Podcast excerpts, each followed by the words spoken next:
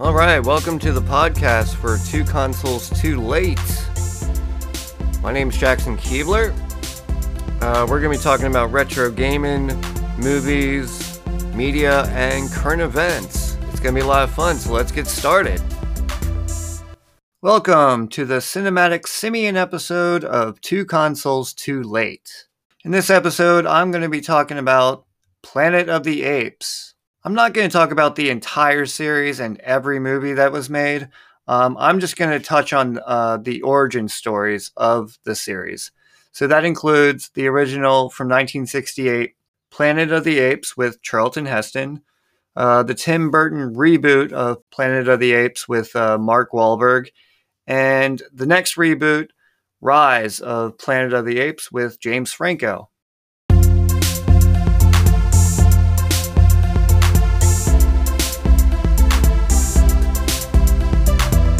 I'm going to do things a little out of order uh, when I talk about the three origin stories. I'm going to start with uh, Rise of Planet of the Apes. Um, uh, that was released in 2011. It got 7.6 stars on IMDb.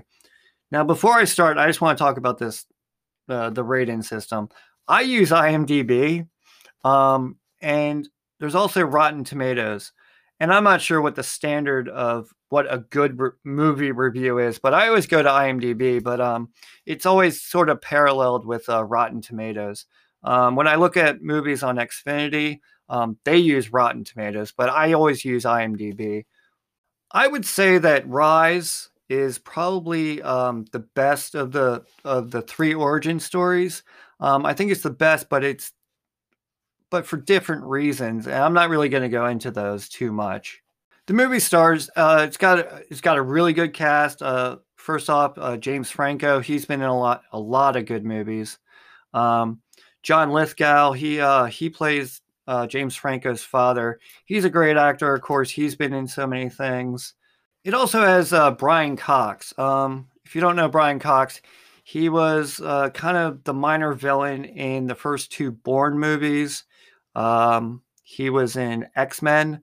And here's a factoid if you didn't know it he actually played Hannibal Lecter in Manhunter. So before there was Anthony Hopkins, there was Brian Cox.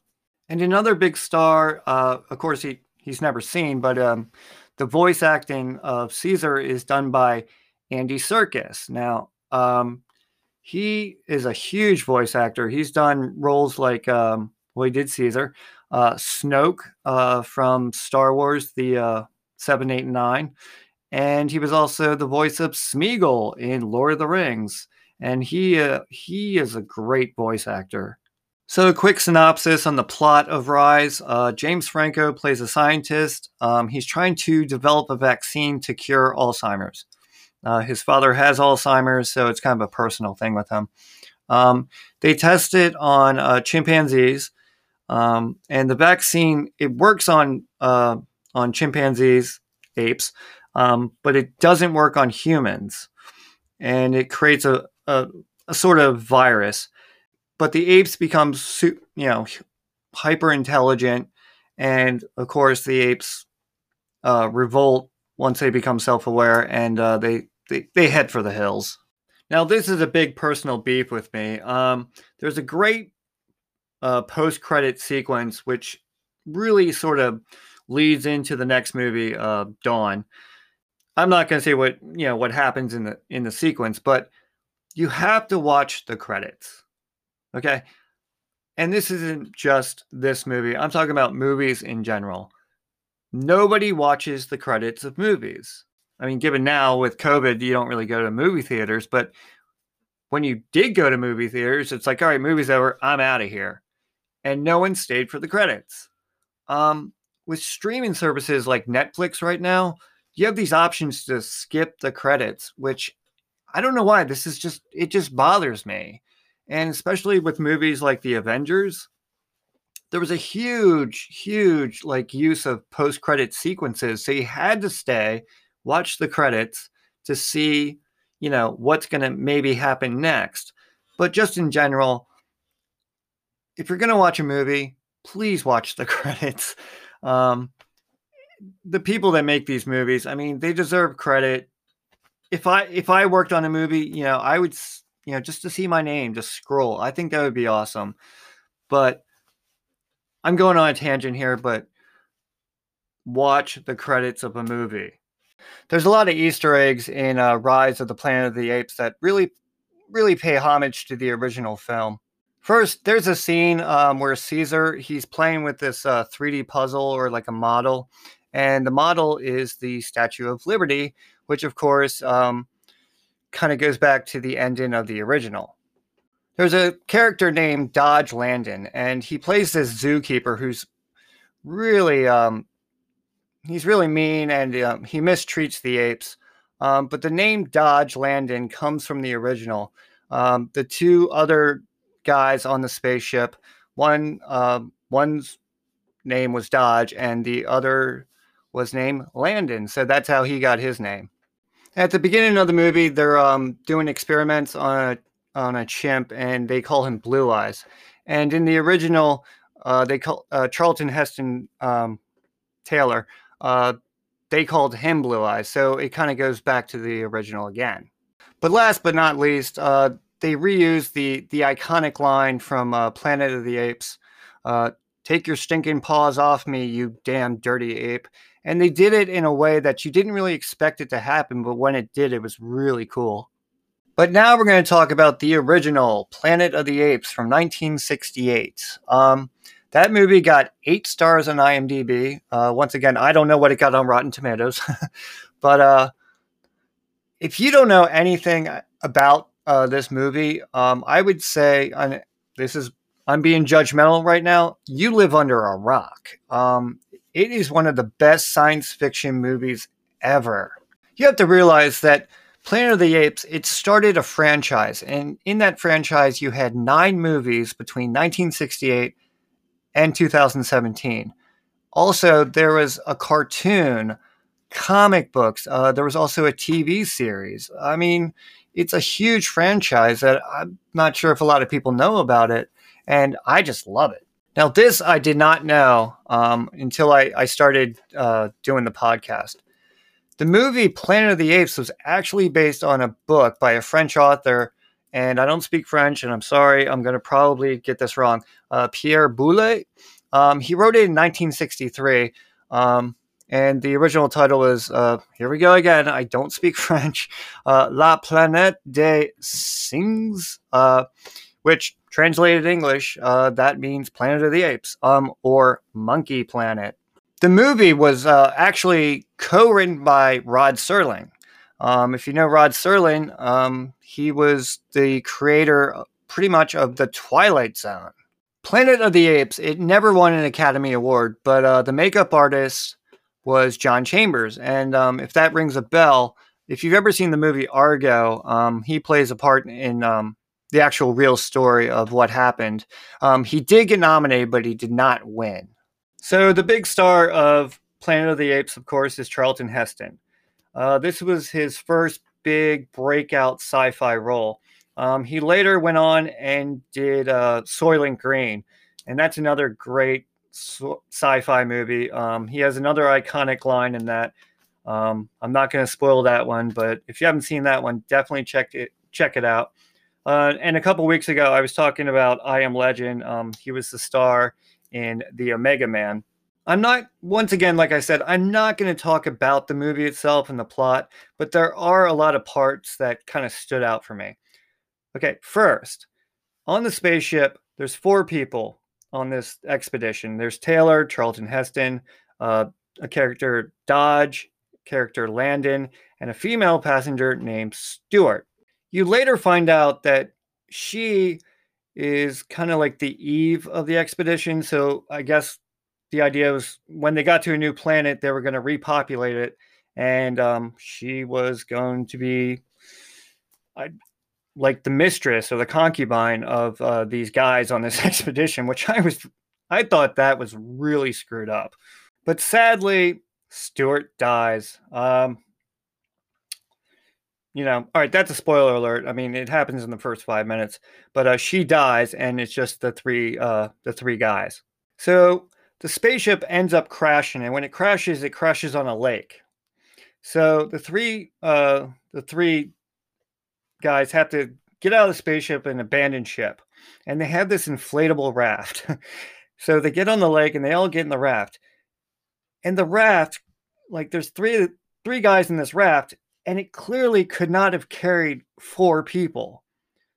I it's like well, what'd you think was going to happen? Like, you had four people on an expedition, you have a raft that can only hold three. Like, I thought that was really weird.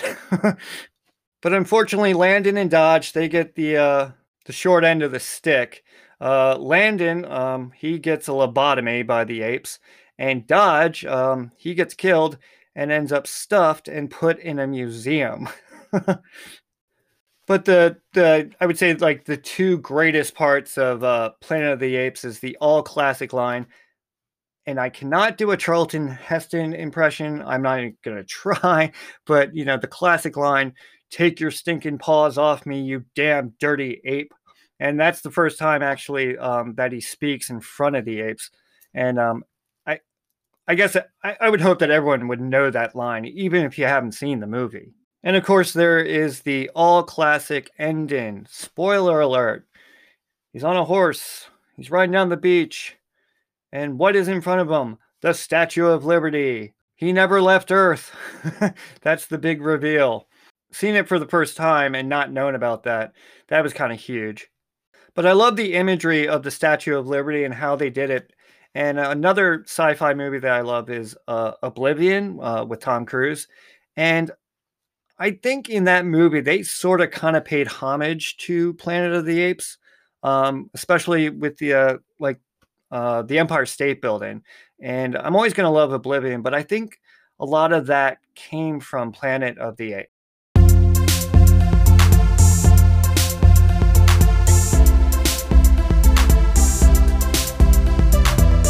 And last, uh, we're going to talk about Tim Burton's reboot in 2001 of Planet of the Apes. That movie got 5.2 stars. It is of the three movies that I'm talking about, it is the worst. I tried to like it, um, but I just couldn't. I when it when it came out, I think I saw it, and I, I hadn't seen it since. But since I started doing the podcast, I went back and, and watched it, and I just it was really bad. I wish I had better descriptions of how bad it was. Um, the funny thing about that movie is it was really set up to be a success. I mean, it had all the right ingredients. I mean, it had a great cast. You had Mark Wahlberg, you had Tim Roth, Helena Bonham Carter, Paul Giamatti, uh, Michael Clarke Duncan, may he rest in peace, and David Warner. Um, I was talking about Tron. Um, he was the villain in Tron. He's in this, and also uh, Kris Kristofferson. I mean, such a great cast. And here's a here's a spoiler alert. Charlton Heston, uh, he makes a cameo and uh, he reprises uh, one of his lines from the original Planet of the Apes. But such a great cast.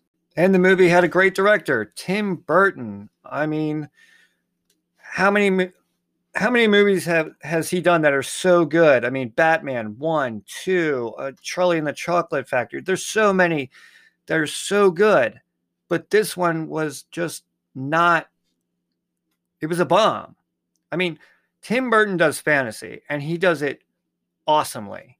And he's a very stylistic director, but he I don't think he brought his style into this movie. Like I didn't watch the movie and think, "Oh yeah, this is a Tim Burton movie." I just thought, you know, I'm just watching a piece of crap that anyone could have directed. And then along with Tim Burton uh, comes, you know, Danny Elfman, you know, Oingo Boingo. I mean, he's done so many good soundtracks, especially for Tim Burton, and the soundtrack wasn't it was nothing exceptional. It, was, it you could kind of tell it was Danny Elfman, but on the whole, it just it just didn't work. All right, I'm splitting hairs here, and that's the way I am, but that's that's what I do.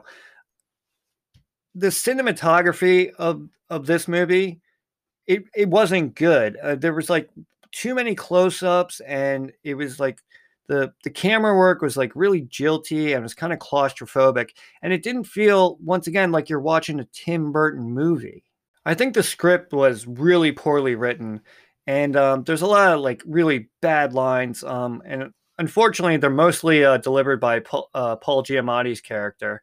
Um, here's a couple of the lines that kind of stood out that just were really bad. Um, let's see here. Never. Si- oh, here it is. Never send a monkey to do a man's job. Like, what a crap line. Here's another one. Time to explain evolution to the monkeys. What? like, like that, that that's just dumb. And then here's another one. Shut up. And that goes for all species. I mean, that is just bad writing. And the whole movie, the the screenplays just wasn't good. Once again, I'm splitting hairs here. Um, I didn't like the costumes. Uh, I didn't like the makeup. I mean, you know, the makeup's good. I mean, they they look like apes, but it all the apes were just kind of different, and it just for me it just didn't work. It was really plastic, and it it just felt forced. And there's a lot of bad reuse of of the iconic lines from the original, and they they try to put a twist on them, and it just didn't work. And this movie, it just tried I think, way too hard to be good, and it just ended up bad. I, it could have been so much better given given the director and the cast and everything and and the budget but it just it didn't work out and it bombed. Now i don't know if this is just me being me but i noticed something um, throughout the the series of movies that i did watch. Um, there's a lot of names that are taken from shakespeare um, namely in Rise, uh, the you know the the character Caesar is obviously from Julius Caesar. I mean, they they explain that, and then in Tim Burton's reboot, uh, the spaceship or space station, uh, it's called the Oberon, which uh, was a character from Midsummer Night's Dream, and the monkey uh, at the beginning of that movie and later, not really a spoiler alert, but um, his name is Pericles, and um, that play was uh, supposedly written by uh, William Shakespeare. I might go back and uh, watch the uh, next four in the original series. Um, all nine movies, I looked it up on my Xfinity.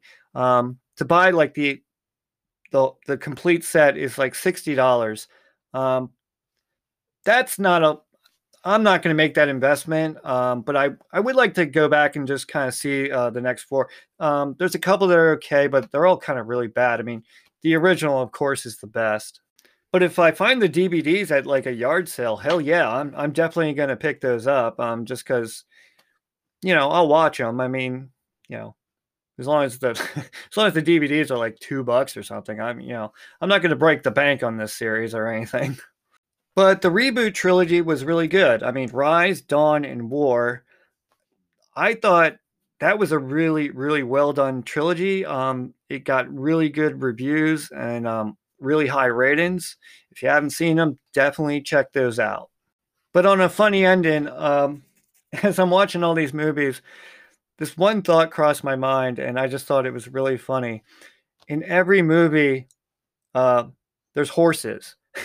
And I just the whole time I'm sitting here thinking, like, you know, the apes take over, but the horses haven't changed at all. I mean, they just survive and they're just horses. I, I don't know why that stuck out my brain, but way to go, horses.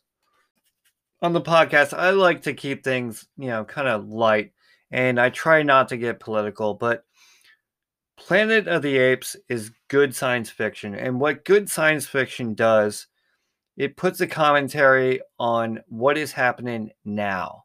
And going back to 1968 and even to the reboots, the the the themes uh, throughout the the entire series, it really touches upon what is happening now. I mean, there's so many issues like slavery, racial injustice, nuclear war, animal rights, gun control, um, civil war, religious extremism, and um, especially in the in the reboot, you know, with COVID and everything, viral contagion. Um, that is why this is such a great series because it's always, always going to talk about these themes.